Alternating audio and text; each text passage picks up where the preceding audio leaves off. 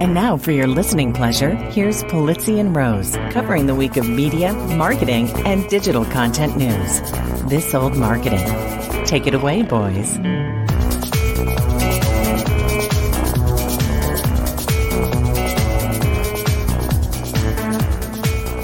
Well, hello, my friends. This is This Old Marketing, proudly brought to you by the HubSpot Podcast Network, the business destination for audio. No, that's not right at all. It's the audio destination for business. Anyway, I'm Robert Rose, and welcome to episode number 404 for Friday, December 1st, 2023. And with me, as always, as he always is, my colleague, my friend, and a guy who is definitely not the John Oates to my Daryl Hall. Yes, I can't go for that. Mr. Joe Pulizzi. no can do. No can do. Uh, we, we, no man eater comments. Just, no, uh, uh, you know, I mean, that's the whole thing, right? I mean, you you know what's going on, yes, with Mr. Hall and Mr. I, Oates. Yes, uh, I I saw that Daryl Hall had the restraining order against. That's Mr. correct. Oates and Mr. We Oates. we talked about we talked about this very thing on I think it was two episodes ago, three episodes ago when we talked about selling catalogs of artists selling catalogs and all of that stuff. And what's happening? Oates wants to sell the catalog, but but can't sell the catalog without Hall's permission, and Hall doesn't want. To Well, it's not true. That's see, that's that that's the that's the whole thing of oh, it, right? So, so John, well, so so, and I know quite little about this from the legal standpoint, so I may get some of this wrong, but as I understand it, he's got every right to sell his shares and it, he probably needs and wants the dough. He wants to cash out and so they had it sort of 50-50 basically um, between the two of them for their catalog and and the, and what they wanted to sell. And so basically daryl just doesn't want another partner. He wants for whatever reason he wants to work with john um, on where they allow permission and where they don't allow permission. So Got it wouldn't be that he would be giving up his control.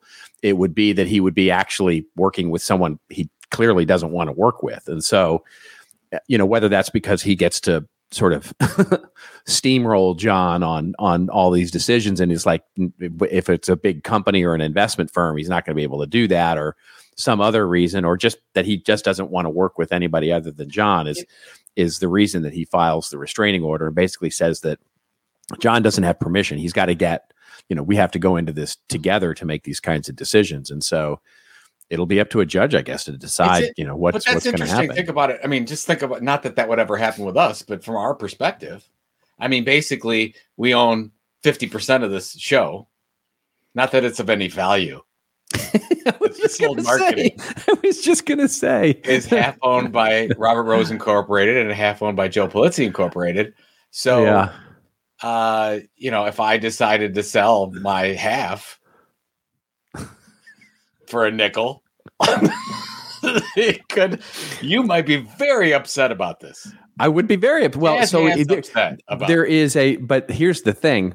It seems so and this gets right to the heart of thinking about when artists sell their catalog it it actually it, it's a really good example right? Because you sell half the show and uh, you know you could argue that somebody going away one of us going away would make the show half less valuable right?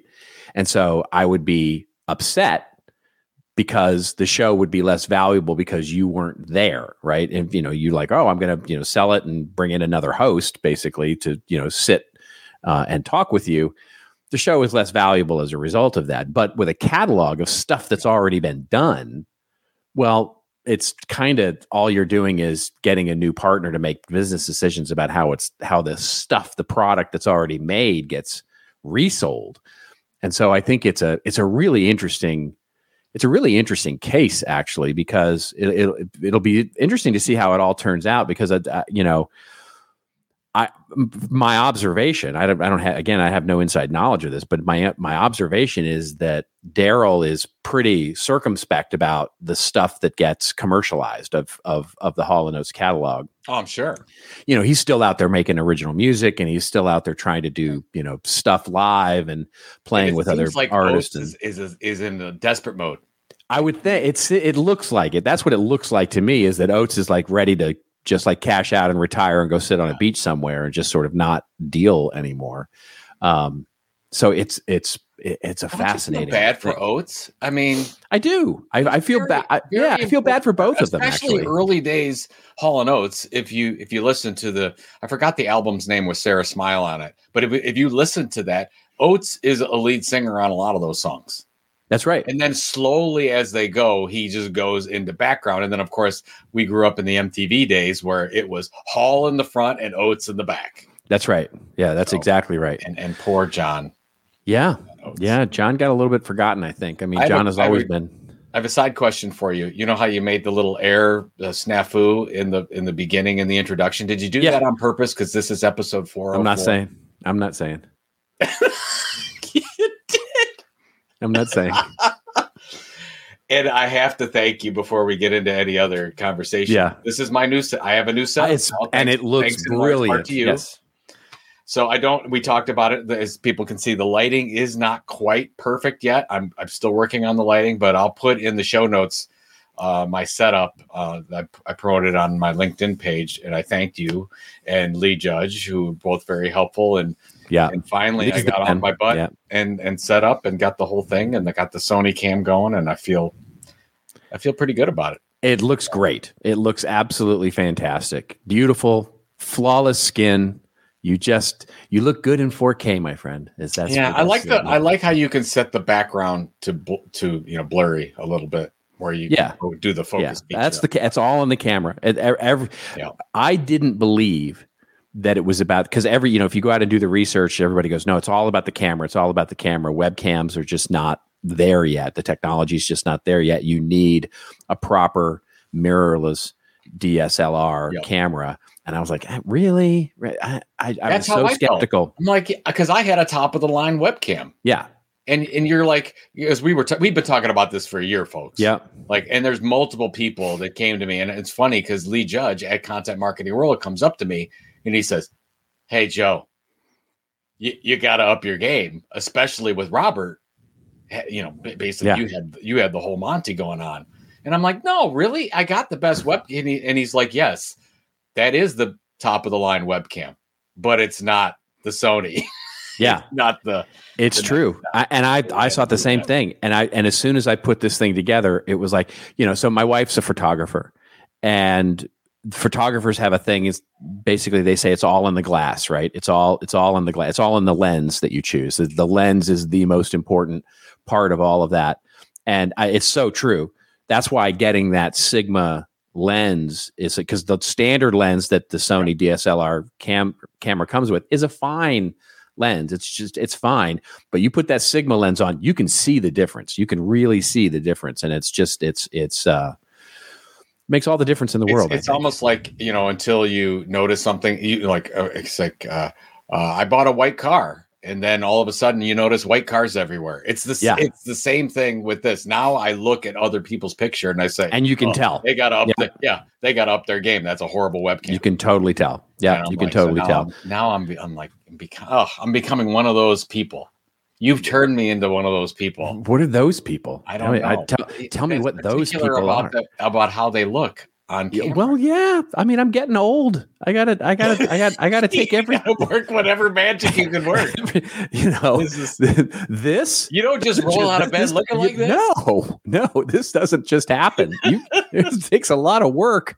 It takes a lot of special effects. My goodness. Uh, so I do want to make a little comment because we had to record multiple versions of this old marketing last week because yeah, of, of all right. the craziness at OpenAI. I don't know mm. if we needed to go through it again because I believe the last time we recorded, which was last Wednesday, that there were no new significant updates outside the fact that basically the board of OpenAI, who were the ones that that you know fired Sam Altman and put out the you know the sky is falling thing, and this is really really serious. It's basically yeah. they're basically all gone.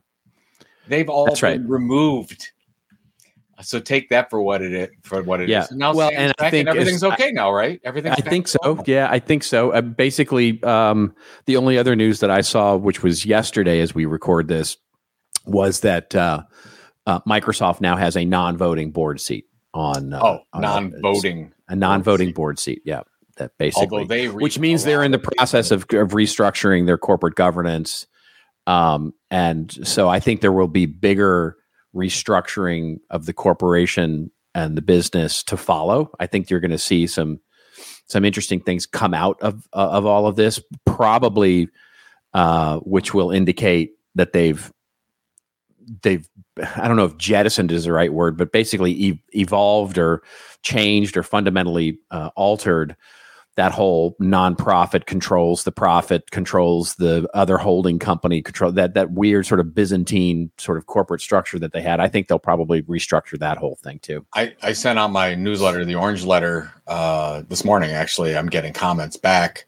and you, I'm surprised by the and I and I get it because we're so inside baseball because we yeah. follow this stuff, but almost nobody knew that there was a nonprofit that started this whole thing in 2015. And the for profit entity was built in 2019 by Sam Altman specifically because they felt they couldn't get enough resources and right. you know the servers and the tech and the re- and buy off you know buy the researchers and the engineers so they could do all these things like chat that's right plus so yeah. it's just i think a lot of people felt like oh that's kind of icky i didn't know that that was yeah so that's a well, I did, and I wrote about this for my for my CMI piece this week, which is the, the thing that I think really people didn't know, even if you knew that the, the there was a nonprofit attached to it, um, and how it started. What a lot of people didn't know is that the board, the the board that was assembled for the nonprofit, controlled the for profit. In other words, it was when they so they were and, and they had no incentive for for profit ventures. In other words, there was mm-hmm. no incentive for them to have a profitable company, even though they controlled this, the decisions that were made um, by the for-profit company. And so that those two trains come at each other head to head was that this was this was inevitable. This was going to happen at some point because there was just no way that, you know, you've got a CEO and employees who are being rewarded on the for-profit revenue, you know, value of the company. And you've got a nonprofit board that controls everything that has no incentive at all for that. It's like that those that was just i don't, I don't it, it seems weird to me that they couldn't they didn't either know or acknowledge that that was going to be an issue but of course it was going to be an issue well you don't know until you know but right. That's exactly the, right. the uh that's a yogi berra saying i think. But it's just like they pulled the they, they the poison pill. We talked about it whatever i think last episode was you know if a corporate a corporation doesn't want to have a hostile takeover they they they put do a poison pill which is basically they they give their current investors like really cheap shares so that the other a hostile entity can't come in and buy up that's all right. the other shares. Yep this is it seems like that's what the board did. They're like what can we do? The world is coming to an end. Sam is doing something that is against our mission. What do we do? Got to fire him. That's right. And I'm sure there was a better way to do it, but it was almost like there there was a certain amount of fear. Yep. That's why, and I as I talk about yeah. length in my newsletter, there's something that happened within the Open AI research team that they hit something science fiction related here. They made some some big. Well, there's leap, this yeah. There's this there's this hint of the Q thing, right? Artificial general intelligence, and they're getting to that point, or they've yeah. gotten to that point. Yeah. Well, there's the there's that hint of this cube thing that apparently is out in the wild now that uh, that Altman referred to in some speech or some yes. meeting. The the the so, the, the they, Q Star, I think it's called. Yeah, yeah. It, he made it. This was the October 23rd event or whatever that Sam Altman was at, and he, he said something about he pulled back the veil of ignorance and I was like, "What am I watching? Is this Superman three? Yeah, is this Lex Luthor? That's yeah. exactly no. I I was thinking. Wait, was it three? Which uh, Richard Pryor was in? Yeah, of course. That's yeah, the one that I was thinking of, where you know the the human and the and the man and the human and robot become one, and I'm like, oh god, that's right. Yeah, there you go. Superman. Go. We're Sam? living in Superman three.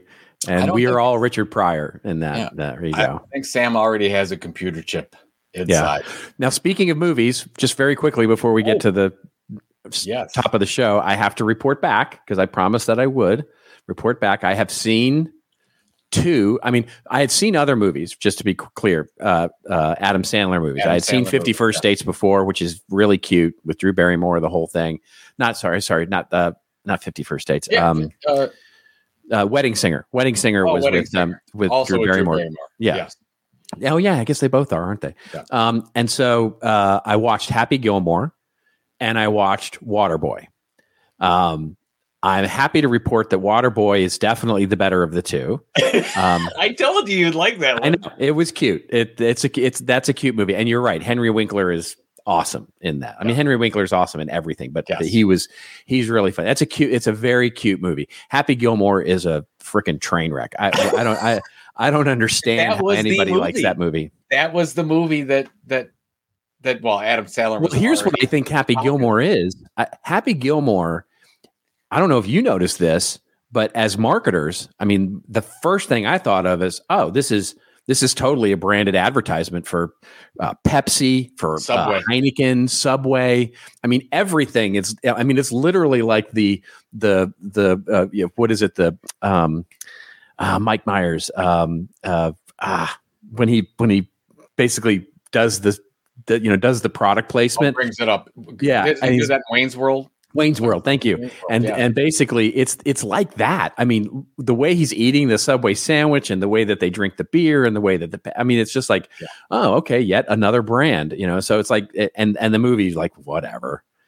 Uh, it's just yeah. I'm a bit. Well, it's I'm proud of you for trying it. I know I had a, lots of people asking me, "How's Robert doing with his Adam Sandler marathon?" Yeah, I knew that Waterboy was going to hit home. Plus, you know, you like football, and it's a great, it's, it's a great football. it's- football story, it's- especially it's- when they tie in the ESPN breaks Yes. about.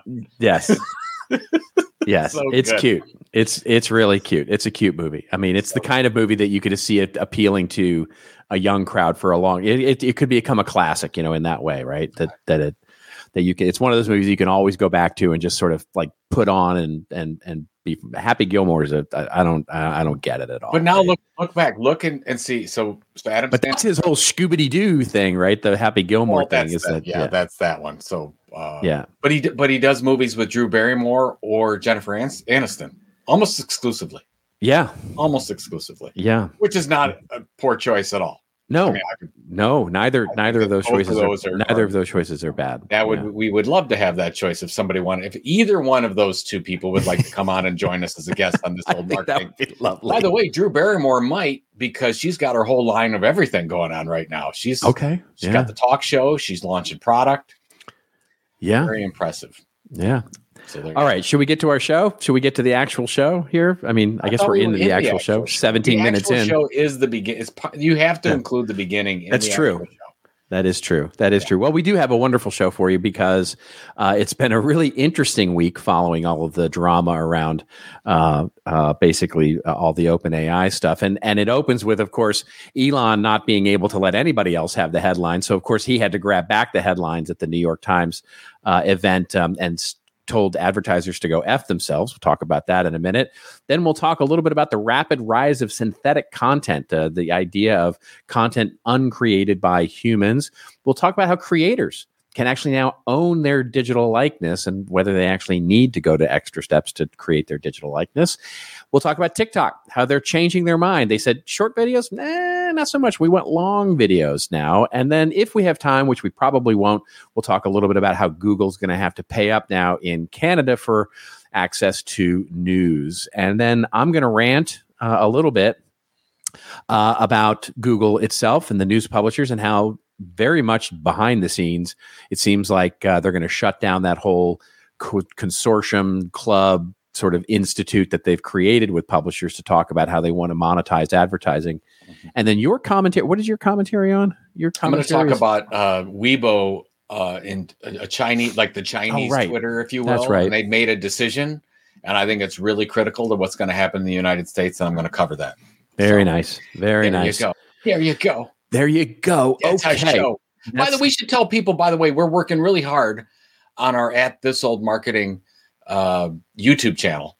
yes, You will see a lot of changes in the next couple months. it's going to be think fun. they're going to be good changes. Make sure you go and subscribe on YouTube. This old marketing. You can. By the way, if you're listening to us, um, you can actually see us. Yeah, like and and Joe's fancy new setup. You can go and my new Joe's digs, new setup. Yeah, my orange shirt, my new digs. Yeah, yeah, all good, all, all good. good his and his his cool moody lighting. It's really awesome. Got, it's not got, quite right, but I'm feeling good about it. Yeah, you, you should feel, feel, good about I it. I feel almost big time. Not lustrous, as big time as you. Lustrous 4K skin. That's all I'm going to say. Oh man, that sounded really, really weirdly pornographic there for a moment. There, 4K skin, didn't it? Okay. Anyway, let's move along here. Let's move along here. This is a family show, and I now know. back to and and now let's talk about our first news item. Yes. Speaking of speaking of 4K skin, um, yeah. Elon Musk says, "Go f yourself" to advertisers leaving X. The photo that we'll uh, post, obviously from TechCrunch, looks like he's got 4K skin. Um, and the article opens up by saying, "Your move, Linda," said Elon, um, and said, "Go f yourself" to advertisers who recently paused spending on X after he endorsed an anti Semitic conspiracy theory on the platform. On stage at the DealBook conference, Andrew Ross Sorkin asked the X owner about these pauses in advertising, and Musk replied, Don't advertise. And he said, Wait a minute, what? You don't want them to advertise? And he said, Look, if somebody's going to try and blackmail me with advertising, blackmail me with money, go F yourself. Go F yourself. And then he waved out at the. it was pretty classic. I watched the video. It was pretty classic. I haven't and, seen the video. It's and then my favorite, my favorite part is eh, actually the, the, the go f yourself wasn't even nearly as interesting as as what happened after. He first of all he goes, "Hi, Bob." waves out to the audience because Disney CEO Bob Iger was apparently at the event and may have been in the audience. Probably not, probably backstage, but nonetheless. Yeah. And then my favorite favorite part, and they don't cover this in the in the in the coverage, was then he goes on to go because the, the the interviewer is clearly like at a loss for words. Like it's just clear. The interviewer is just like, I I have no idea what to do here. So he said, "Really, you don't want them to like? Doesn't that like kill your company?" And Musk goes, "Well, we'll see what Planet Earth has to say about that." just,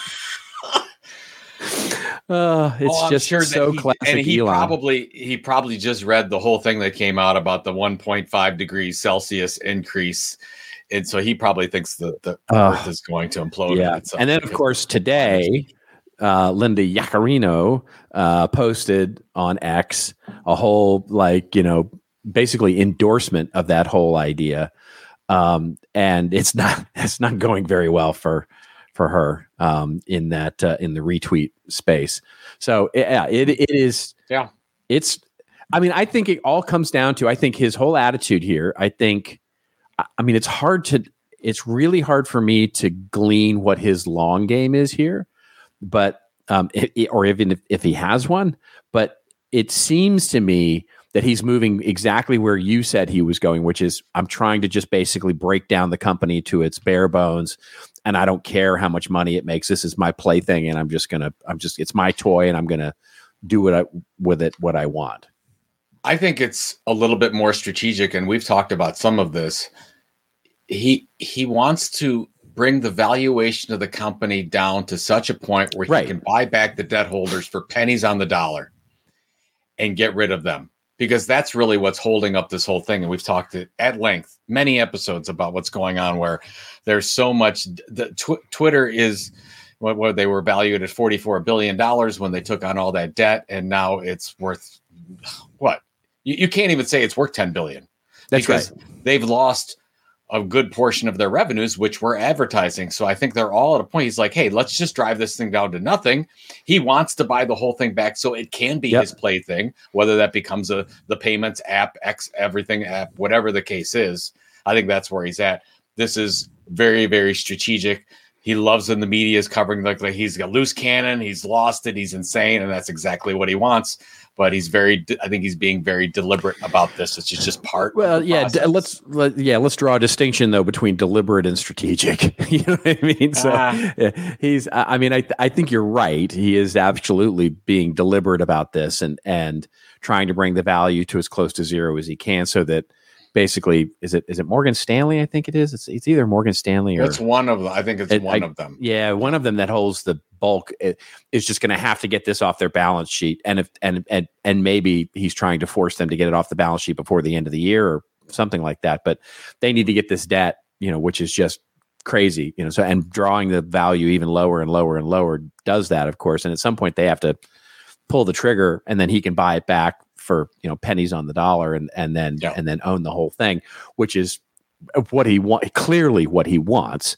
Um, the question is, it feels like it's a bit of a race, right? Which is and it feels like he may be like accelerating that, you know, stepping on the gas a little bit because you can see that the race is you can't do it to the point where everybody leaves, right? In other words, if if you, yeah, you can drive the value down to a certain level and basically, you know, have the have and buy it back for pennies on the dollar, but what are you buying at that point? Like if it's an empty room, then it really doesn't kind of matter. You know, you've got this wonderful technology infrastructure with nobody using it. So, well, the, the one thing that I want to say about that, I've, I've seen a lot. So I, I you know, I, I basically said, Hey, I'm, I'm making my last tweet over here on, on X and I moved over to threads and a lot of the people on my threads, uh, whatever, whatever you call a thread, whatever, whatever my thread tweet, whatever yeah. that thing is. A lot of people said, Oh, there's nobody over there and everybody's leaving the platform. I'm more that's not anything, true. I'm, yeah, I'm amazed true. by the loyalty yeah. of a lot of these large creators and media sites that are still going all in, even more so because they see the opportunity when people are leaving. So don't don't think that there's a it's a ghost town over on X. There's still a lot of people, a lot of influential. Sure, if you want to talk, you know, over there, I, I 100% agree. In the if you're in the news space, you know, because honestly, you know, some of the things that I have seen is I'm like, yeah, when you, you know, the open AI thing, uh, certainly what's going on in uh, in Israel and Gaza. Uh, you know, if you're you into how important it is, that yeah, it you can, can still see that it's a relevant platform for those kinds of topics, whether it's politics, whether it's uh, news, or whether it's um, in some way some emotional, you know, sort of fight uh, or or or you know tension. And Threads is not that. Um, Threads is much more where all of the business marketing slash sort of people who look at social media in a much more quote unquote pleasant way are are, are starting to collect. The threads is picking up. There's no doubt that Threads is picking up. It, I can I can see it. I can see it happening. I can see I can feel it happening. And for the for the moment, it's very enjoyable. It's very there's like there's no ads, which it's is lovely. Too, it's not going to last being the nice version. No, no, no. Of course not. Of course yeah. not. It's gonna. Yeah. I mean, some of that stuff's gonna bleed over. Uh, of course, hundred percent. Yeah. But but it, here's what I don't understand about Threads is, and I like it too. I agree with you. I think it's picking up steam. There's no doubt about it. And I I I went back on like, wow, look at all this engagement. It's really something. Yeah. But why they don't figure out the hashtag thing and prioritize news and they they could absolutely be fill that void so that people that want to have that news experience can have it on threads because right now it's not built that way i don't know why they aren't going that direction because totally. right now, that's the opportunity sitting in front of Meta i think yeah i think to your to your to your point i think they have yet to figure out the the consumer side, right? In other words, the consumer of content side. So if I just think about a celebrity for a moment, right? And if I'm a celebrity and I have a millions of Twitter followers, millions of X followers, tens of millions of X followers, and I use that platform for my audience engagement, right? Just to talk to my followers, talk to my audiences, do the influencer thing and and do, you know, uh, use it as sort of a, a quasi press release for my celebrityhood well, that's still the place to do that because that's where all those consumers of content are. They're not they're not on threads yet. However, if they can figure out a way to get that to get the people that are because the, the same thing happens on Instagram, right? That so Instagram has that same level of celebrity thing, but it's really about photos and imagery rather than text. So I think there's a bit of a friction there of getting the consumers of short form text news into the threads idea they're just not signing up right they're just I, you know i think those consumers people like you know for example my wife my wife doesn't create any content at all really on social media other than the occasional facebook post but she consumes a lot of social media on instagram and on uh, and on twitter uh, and on facebook of course and hasn't signed up for threads yet and i, I asked her i said well, why haven't you done that she's like i don't know i just haven't done it yet i just haven't felt like it's like not necessary right yeah. Right. Her necessary? so it's like it's like who necessary goes to drink my own urine? No, I'm sorry. that's a volley. That's Yeah, a dodgeball. That's a dodgeball yes. reference. Yeah. Yeah. So it's a great. There's another great movie. yeah. but you've another. watched that one Oh, dodgeball is a fantastic movie. because you're more There's- into Vince Vaughn and Ben Stiller. that, that- well i uh, yeah there's there's a there's so many great people in that i love that's such- dodgeball yeah, such you can dodge a wrench you can dodge a ball speaking of dodging and speaking of not telling people to go f themselves we should probably pay our bills with our beautiful wonderful handsome gorgeous sponsors that we love so dearly if anybody's on x and giving up their advertising platform on x come on over to this old marketing Yeah, because well, we'll- this is the place Yeah, for we it. take any. We take anyone. we will absolutely take your money Here we go. Hey, did you know that HubSpot just launched an AI chatbot that helps you build awesome campaigns at scale with just a few prompts? Yeah, it's called Campaign Assistant, and it's a totally free to use AI tool that will transform the way you build marketing campaigns at scale. And the best part? Well, the best part is it works seamlessly with all of HubSpot's marketing and sales tools to scale your output across email, social, and more. So AI your way to the most effective campaigns yet at HubSpot.com slash campaign dash assistant.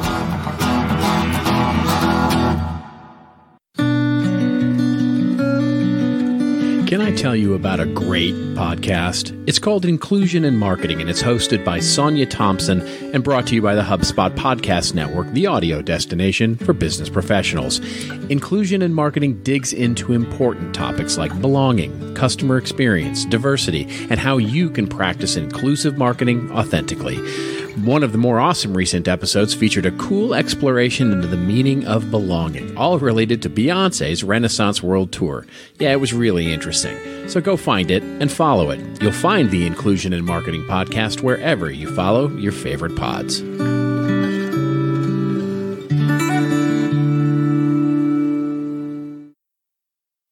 That was uh that was very peaceful. That was peaceful music. Yeah, that's what I figured. like your- I that's like you know, I, I will tell you that's one of my favorite things to do with the ads is to try and pick the music, to pick the music to go behind it because it's That- it's fun. it's- it was it was soothing, and then the whole AI your way thing. that's I them really- again. That I will tell you that's the that's the HubSpot copywriters. I didn't make that up. I I, I liked it. I, and then I- for those, by the way, for those of you that don't realize it, for the past well, couple months, we've been part of the HubSpot Podcast Network, and it's great. They're wonderful people, but we've we both had some issue. Can we say this? We're going to say it with Yeah. the that every time you say it, you have to say the audio destination for business professionals. I don't think you have to say it. I think we'll you just find have to be it. We'll we'll there you go. That You yeah. dream it, you do it. Yeah, that's right. That's right. That's right. That's a great way to put it. Yeah, I like that. I like that. We'll check. Maybe Yeah. we can check with mom and dad to make sure that uh, we're allowed to not say it that way. But yeah, no, no, it's it it, it takes think they- time. Hey, I don't know if they even notice what we're doing. Any That's true. They probably anyone? don't pay any we've got our attention at all. We're we- trying oh, to by the way. We're trying we- to be proper. it's been very nice. I've received a number of emails from people that show me their Spotify Wrapped. Oh uh, yeah, we're, we're one of the Oh, top That's nice. number. That's very very nice. It's and I really, always it's really like, hey, look, you're the number one podcast I listen to on with the Spotify Wrapped updates that they do for the end of the year, which are amazing. I'm not on Spotify, so I don't I don't get any of that stuff. But I'm It's like, cool. It's a, I it- thank this them. year especially. This year especially, they did. They really outdid themselves with the how much fun stuff that they included in. You know, they have a town basically based on your listening where you should live. Basically, the music taste of the of, and they match it to a city. It's it's really. What cool. is your what is your city? I haven't looked at mine yet. I've Oh, only seen others. I've only seen other people's. I have not. I've been on the road traveling the last couple of days, and so I haven't actually downloaded mine yet. Okay, I, I would be very interested in that. But when people, so thank you for those people that were your number one source of of listening. Um, dumbery, I guess I say. I don't even know how to say it. I Yeah. say thank you, and then I apologize at the same time, which That's I think is the right, right. response. No, that's exactly right. Yeah, that's right. we're sorry for you being you. so we'll try. We'll try to do better. Willing to work harder. Yeah, Well, we're that's right. All right, let's move to our next story here, which is, comes to us courtesy of a media operator. Again, fantastic newsletter if you don't subscribe to it. Um, and the article uh, is the rapid rise of synthetic content. Uh, and basically, and it's part of the newsletter, that's the headline. uh, and it's the it, the the subject is really uh, part of a story that is written around how AI generated content is here to stay. And it's a story. I mean, it opens up by saying, look, graduating college with a history degree in the slow growth years immediately after the Great Recession didn't leave me with a ton of prospects. It's all written in the first person from uh, you. You know, Jacob. uh, Jacob yeah, Donnelly. There you Yeah, go, Jacob. Yep Absolutely. Basically goes through and tells the story about um, how uh, with Google, uh, and it's really a story about how they did this experiment with Google um, and pulled together this synthetic content. And the way they did it was they basically pulled the competitor, their sitemap from which is typically available, you know, literally, you know, it, with most modern content management systems, you can get to a, you know, because they publish it for Google's sake. They publish it in many ways for Yeah. for for Google. So it's an XML based sitemap. Then you can turn basically all of their so that maps every URL into uh, it- with you know typically with article titles because anybody practicing any good C, uh, SEO uses the URL with the article title in there, and then basically fed that into AI and created 1,800 articles based on that sitemap. And then so 18 months later, they have taken three and a half million tr- total traffic visits and 490,000 Yeah, per month traffic from that particular competitor. And he's basically then goes on to talk about how this is all going to happen, right? This is already happening. It's This going to happen. now. Yes. And so all of this content is getting, I don't know if stolen is the right word, but certainly it's, and, and by the way, I started looking at this myself. I, I just sort of said, wow, I wonder how hard that is to do. And so I used one of the AI tools that I use um, and did it to my. I didn't want to do it to a, a competitor or to a to a site without. I feels a little icky to do it to somebody else, but I did it to my own site, it, pretending I was a competitor. Um, also because it was easy for me because I know exactly where the XML sitemap is.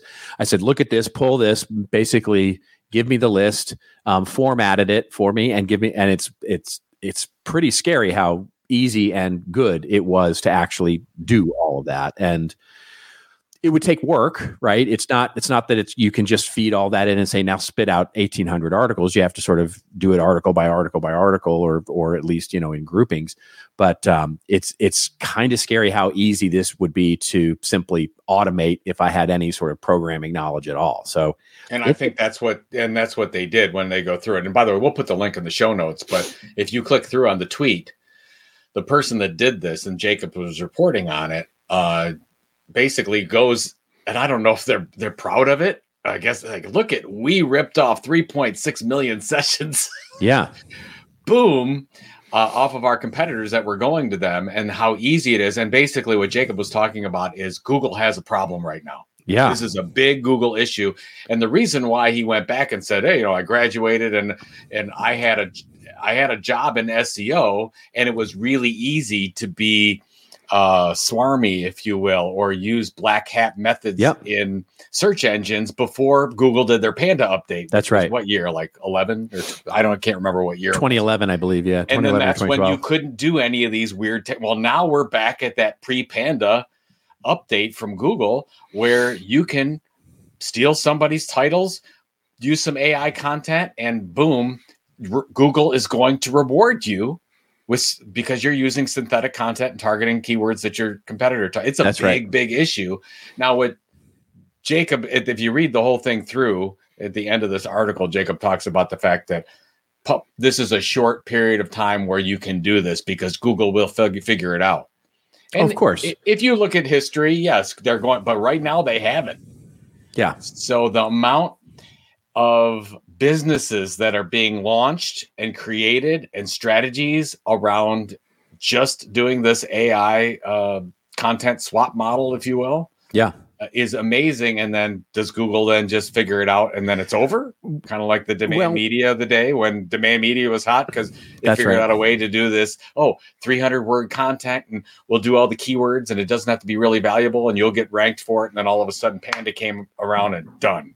Yeah, That- that you remember? I mean. Demand Media was a huge unicorn-looking company, right? That's It right. was it was a company that was going to just completely revolutionize the way we did content in those days. And then Google went, nope, Yeah. and so it was. It, I mean, it it lost. I I I, I want to say I think we were doing the podcast when it finally went, and we talked about they it. They were still yeah they were still around at that time, but yeah, they were waning. Yeah. Basically, when they went public, they were at their highest level. That's right, and it just fell off a cliff. Yeah, it just they their their stuff fell off of a cliff. You know, and by the way, all the copycats there was because there was a ton of copycats to demand media as well. So, yeah, I think it's I think you're right. I think we'll see Google stem this, but Google has bigger problems than this even, right? But you know, and we'll even I'll I'll talk a little bit about it in my my commentary, but but Google right now has a really big issue that they have to solve because search generally is broken, right? It, it is search is getting worse and worse and worse, and people are turning to it. And, and I know this is a, a, drop in the in the ocean right now, but it's a little bit like a you know the sort of boiling frog thing, right? You just don't. It's happening slowly enough that we're not really seeing it, but you can see article after article now about how Google search, quite literally, if you go to Google search now and search, you'll get you know, if you've turned on the AI assistant, by the way, the first thing that's going to come up is the AI assistant at the top of the page, which I've got yep. turned on and find interesting. I haven't. It's interesting to me how little I use it. Um, the second thing is is that in many cases you'll do a search and you know 12 of the 14 listings on the front page are ads right? I mean it's it's it's it feels a little bit like desperation right now in terms of what's going on from a from an advertising really perspective. And this you know and and so many people are now turning to either ChatGPT for searches or they're going vertical, right? They're going into Amazon and searching for products. They're going to Kayak and searching for travel things. They're going to Google Maps and searching for for directions, or Apple Maps and searching for directions. They're verticalizing their search because they know that what they're going to get out of Google isn't that great anymore. And so that's a that's a real issue that they're that they have that's a that is solve. a huge issue and i'm sure they're they're going crazy over it it's funny um over the holidays, I guess, extended holidays, one of our family member that's way younger than I am, so 20 yeah. years younger than I am, and we would be talking, and they would go and use search on their smartphones, and they would be using Chat GPT for everything. Right. And I'm like, where are you getting that? It's like, oh, Chat GPT.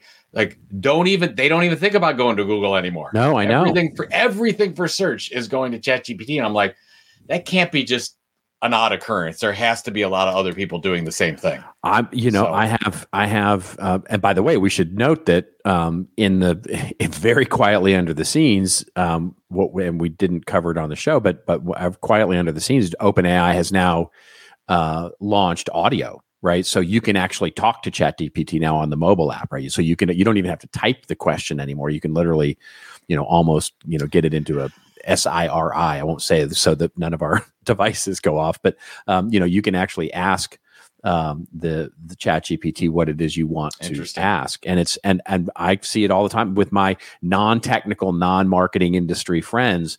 You know, they I mean they'll they literally just say let's ask Chat. They they call it mm-hmm. Chat. Let's ask Chat, and so they'll ask for a for an answer. And by the way, sometimes get a great answer, sometimes get an awful answer, but they're getting an answer and it's and and they're using that, not Google.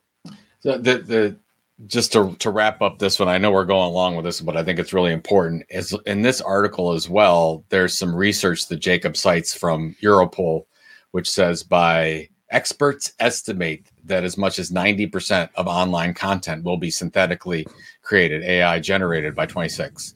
And I think that number's low.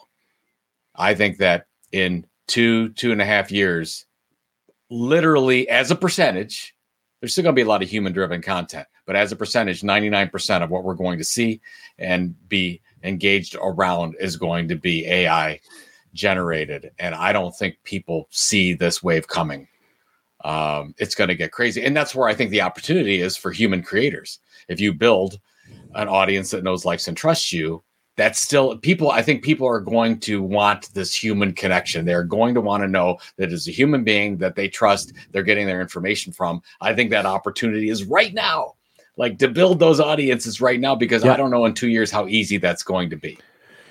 Yeah i think it's I, I think you're probably right although i would say that it's interesting because what we're seeing is a little i mean and it may just be a blip or it may be sort of a bump in the ultimate road or whatever you metaphor you like. But what we're seeing is a bit of a backlash.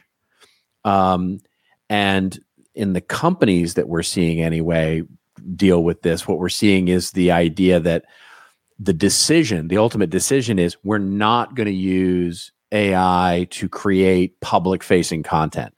We're going to use generative AI rather to either inform the content that humans are going to create and or mm-hmm. to provide uh, access to um, information, like you know, you literally using it to say, okay, here's our customer service, you know, repository of manuals and how tos and all that kind of stuff now let's use it to at, you know create a chat bot to be able to ask questions of that of that yeah. you know so basically creating an interactive sort of you're talking about yeah L, you're t- you're creating llms off of proprietary content Correct. that have already been created by you that you have the copyright to basically just access created. to knowledge right yes yeah I, yeah. I totally agree with you and that's happening but i mean you saw this week which we didn't cover i can put this in the show notes too sports illustrated got caught using ai generated writers yep totally i mean what was that all about? They actually had a picture of the person and created bios for people that did not exist yeah. writing sports articles. Yeah.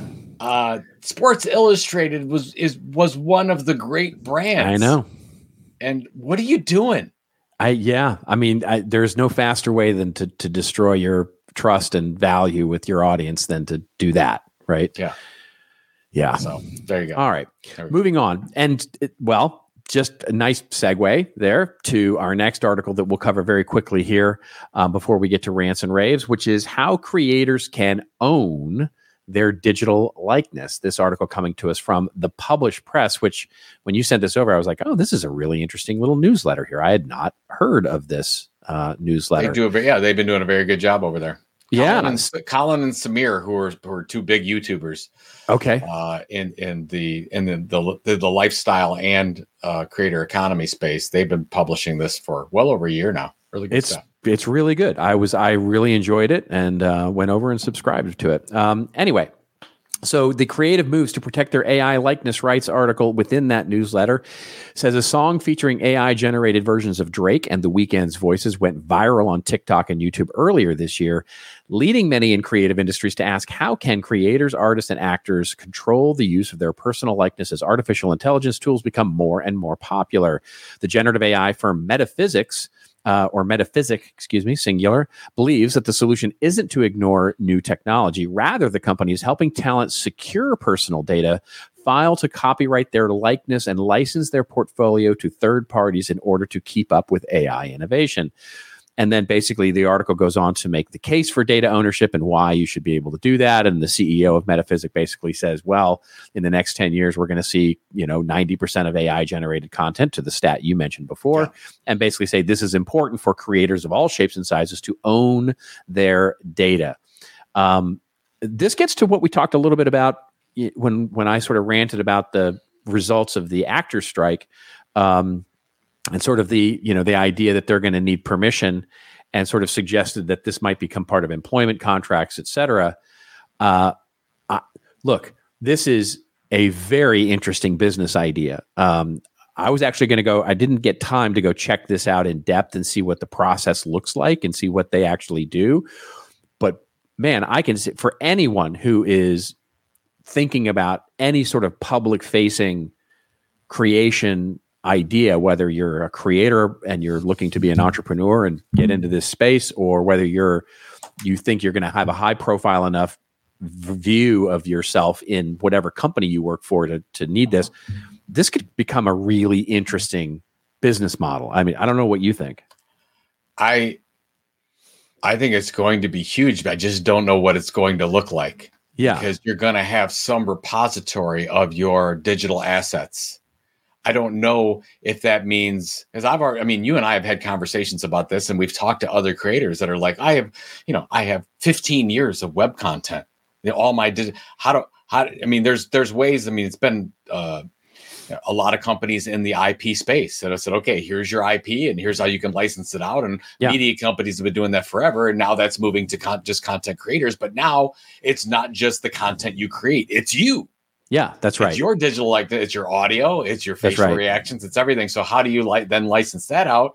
And when I sign an agreement to work with a company, do I is it me eh, plus all yeah. the, all the other yes i think it is, is. I, yeah i it think it's going to get to that is. right i mean this is so actors have been doing this for a long time like performers have been doing this for a long time right the name and likeness you know i mean we, we've talked name, about this with the college, like college yeah, yeah, college college athletes right that get that can now do this your name and likeness and so this is literally uh what is it? It's not NLI, it's NIL. Right? NIL, name, N-I- image, likeness. Name, yeah. image, image, likeness. This is exactly that, but for basically a you know an NIL agency for creators, and I think it's just a fascinating idea. Um, I, I have to be honest because I think this, you know, I mean, it may end up being sort of a fad. It may end up being sort of the thing that was like, okay, really, do you do you really need to do this? You know, because really, you're just not that famous. Um, but I think it's a real thing. I think it's a real, especially for those people who, when we, you know, as you get higher and higher in an organization, and the organization wants to use your name and likeness in their content because you want to focus on the human, human, the authentic, the sort of differentiate yourself from the synthetic AI generated content. Man, is this this this scarcity becomes valuable, and that scarcity becomes you, and so it's I, you know it's really interesting. It's already being done in brand deals, so this yeah, is not a new sure. thing. So you do a brand deal. It used to just be, hey, it's me. I'm doing stuff for you. But no, it's not. You use any anything that I'm going, uh, uh synthetic or not, so that's already going into the deals. I think where we're going to head, I think that mm. if you sign a deal as a, your corporate marketer, let's say, you're going to have an NIL clause, clause for sure. Because if they use you as part of their human resources video or yep. to attract new people yep. or whatever, you're, you're, going to launch a podcast with or, them, et cetera, et cetera. Give, yeah. Yeah. You either give that licensing away and you're aware of it, or you get paid for that as well. It's just it's gonna get nuts. But yeah, we have to prepare for it, even on the corporate side. I I I think creators should get ahead of this and you know and i'm i i i don't even know this company i don't know what they do i don't know how it works and i'm totally going to go explore it um, and i promise to report back but but for right now this is something that i really think that creators have to get get ahead of get you know get basically get ahead of this even if it doesn't turn out to be as big a thing as we think it might be this is and this is by the way this is an idea that i'm sure somebody else is working on but i oh there's plenty of people thinking oh no no this. Yeah, yeah. something separate i'm bringing up that that if i was thinking about it for for the funeral industry believe it or not because i thought that what would happen is is that on somebody like let's say you uh, not that you're going to die anytime soon. You're going to launch an LLM against you and your. Uh, instead of just having a funeral plot, you're going to have your okay, oh, Robert no. Rose. You're going to go on to the blockchain or online, and and you'll be able oh, to talk to Robert God. forever because it's going to be you. So that, that's creepy. Yeah, I, yeah, but I believe that's a thing. I this is leading into that. I think that's a thing. I, I absolutely think that's a thing. And I'm already creeped out. Yeah, that's you're gonna. I'm gonna launch that company, and you're gonna be you're gonna be my first customer. I I see you. I see you on a YouTube video. Family can visit. you're you're wearing Robert. A, you have a cowboy hat on. right? I see you doing a promo ad for this with like a top hat, like looking like riffraff from the from from uh, Rocky Horror, and going, "You can be alive forever with your tombstone placement of a video." it's well, it's not that far off, and I and I think about it when I think about this. This is really going off the rails here, but like in Harry Potter, when you talk to one of the ghosts that's in the picture, yeah, I think that's gonna be us. Well, there's that movie. Like we're gonna there's, just we're gonna be there. We're gonna we're not living anymore. But there's our, that movie where um uh there's a great it's not a great movie. It's at the movie uh I can't remember the name of it where the husband the wife dies and then the husband downloads the wife's personality and memory basically brain into a android and then but then you find out that the wife was actually murdered by the husband and uh, it's like it's it's sort of it's a creepy sort of mystery but but uh, yeah it's like that right you your brain gets stored your emotions get stored your all mm-hmm. your knowledge gets stored and you can download it into an android all right here we go Here we go. It's fantastic. Let's get to uh, our rants and raves, shall we? Um, which is basically uh, where we go off on a little bit of a rant or a little bit of a rave, where Joe and I makes us feel like either Daryl Hall or John Oates, depending on what what it is. Nobody wants to feel like John Oates. Yeah, I feel moment. bad for John. Yeah, I know. I, it, it's, I do. It's, yeah. Although I got to tell you, Hall and Oates in concert, one of the best concerts I've ever been to. Yeah, good stuff. Wonderful. Yeah. And of course, Daryl Hall's in the front, John's in the back, but that's okay. Yeah.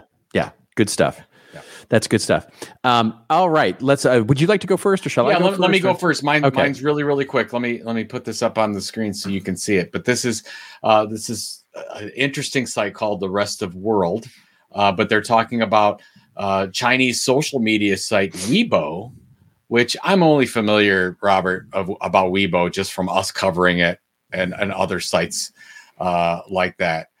But what they made the decision to do um, at China actually is making this or okay, I should I don't know all the details of it, but I'm assuming this is being forced on them a little bit by uh, by the Chinese government. But Weibo is making the decision, decision that nobody can have anonymous count, accounts anymore.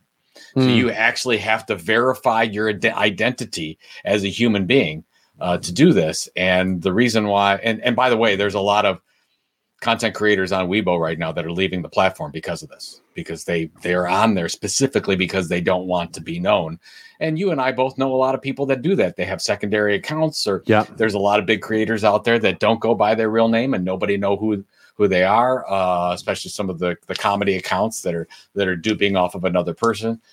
I think this is coming to the United States, North America, Europe. Uh, not anytime soon, but in the next few years, I think this verifiable identity is going to be such a thing.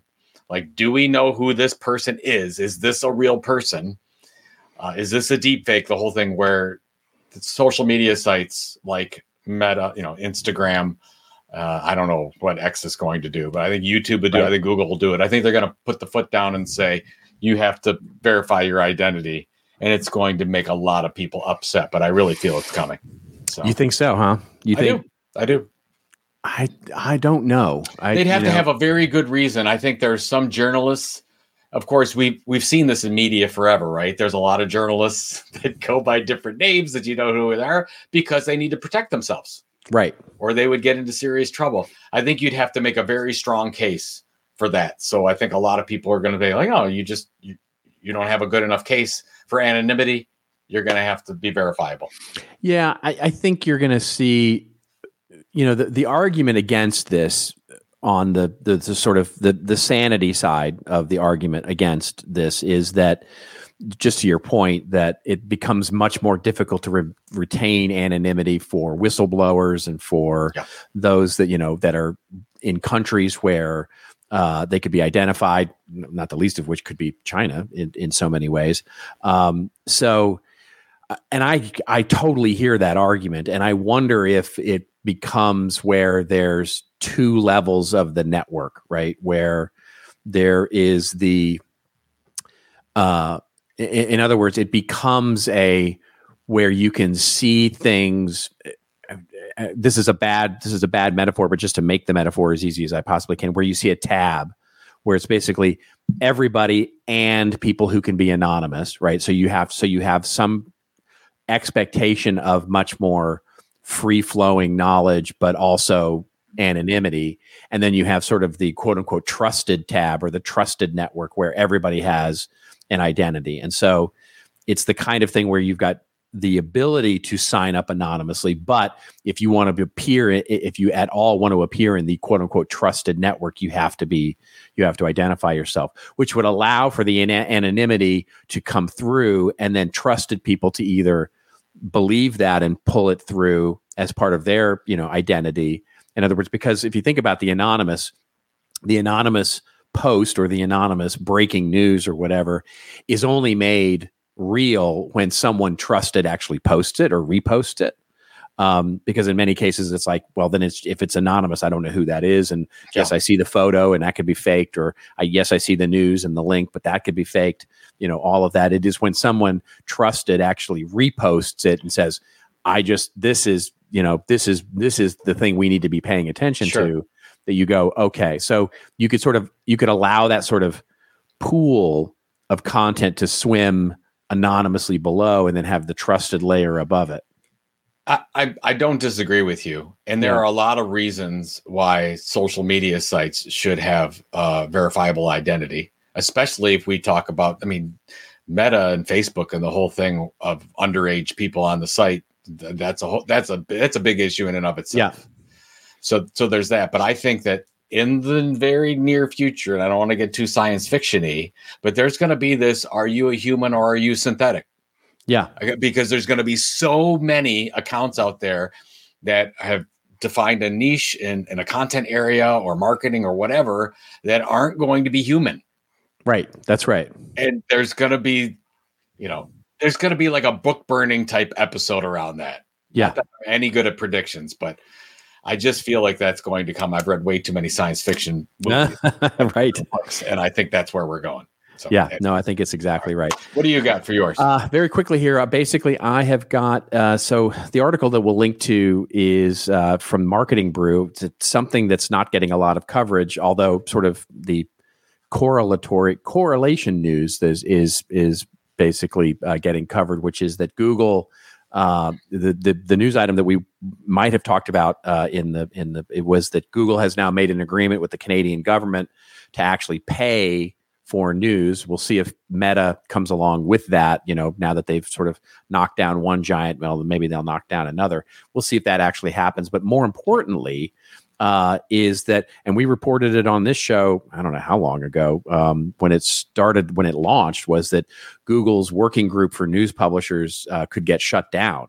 Um, and so the story here from Marketing Brew is that, uh, as it says in the thing, Google wants advertisers and publishers to buy into its plan for all these things. And I've talked about this before, right? Sort of deprecating the third party cookie and uh, all of the ways that they're handling advertising and pulling news and all that sort of stuff. They formed this group, the publishers, uh, to basically come together and talk about solutions for how they would actually do that. And what has happened apparently is that they've uh, kicked out a couple of them uh, and basically you know they had major publishers like washington post they had the new york times they had fox news they had disney paramount hearst conde nast um, other pl- publishing platforms.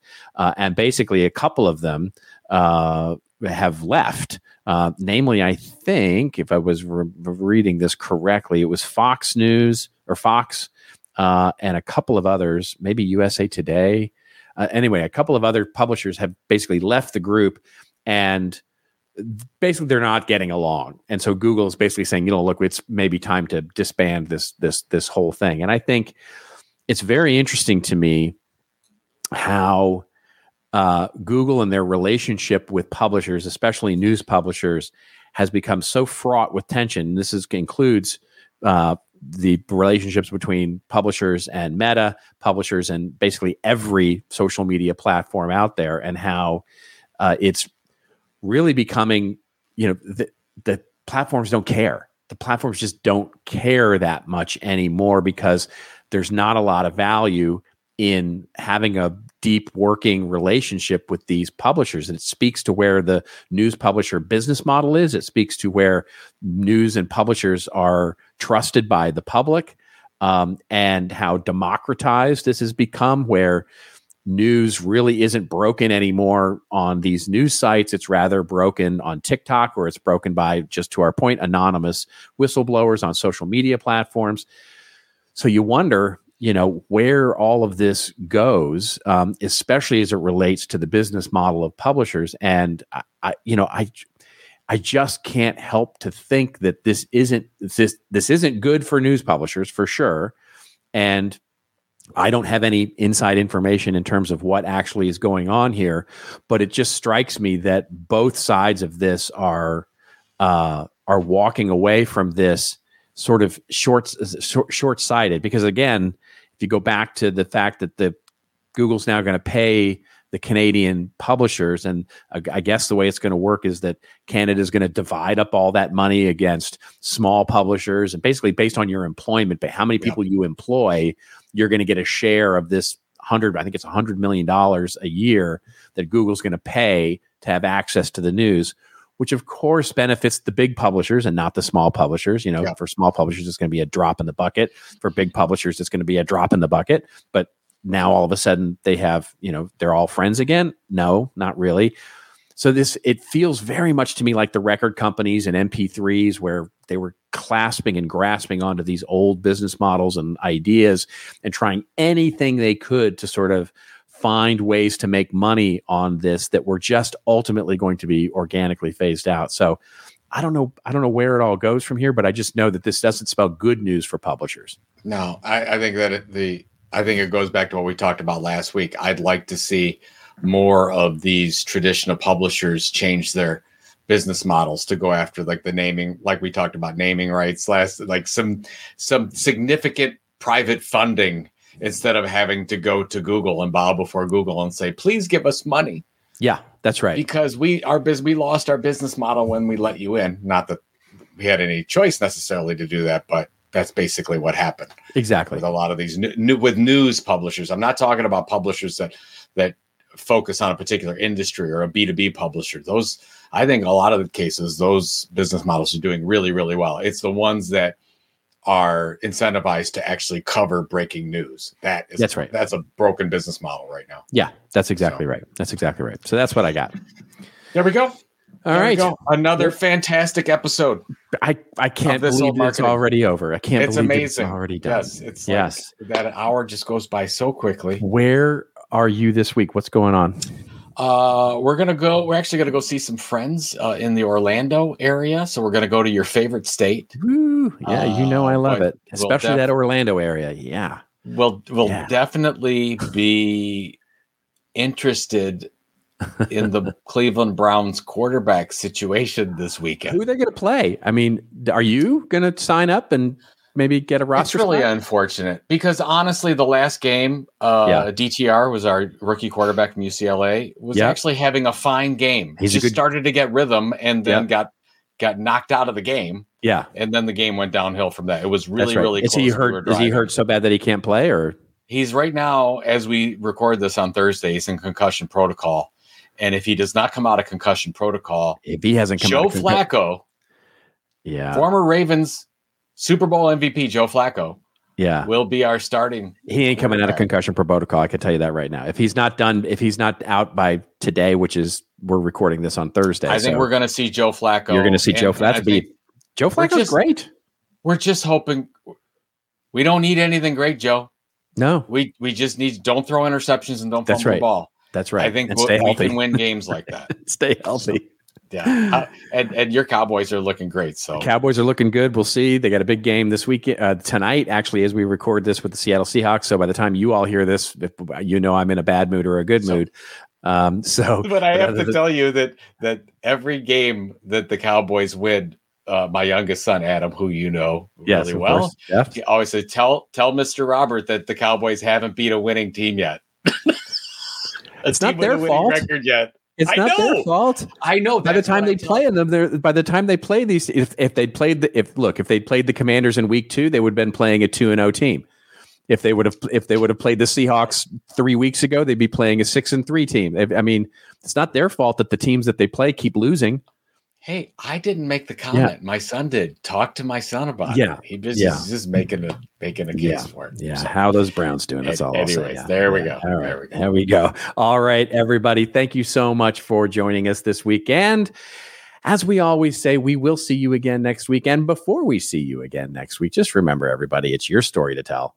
Tell it well. See you next week on This Old Marketing.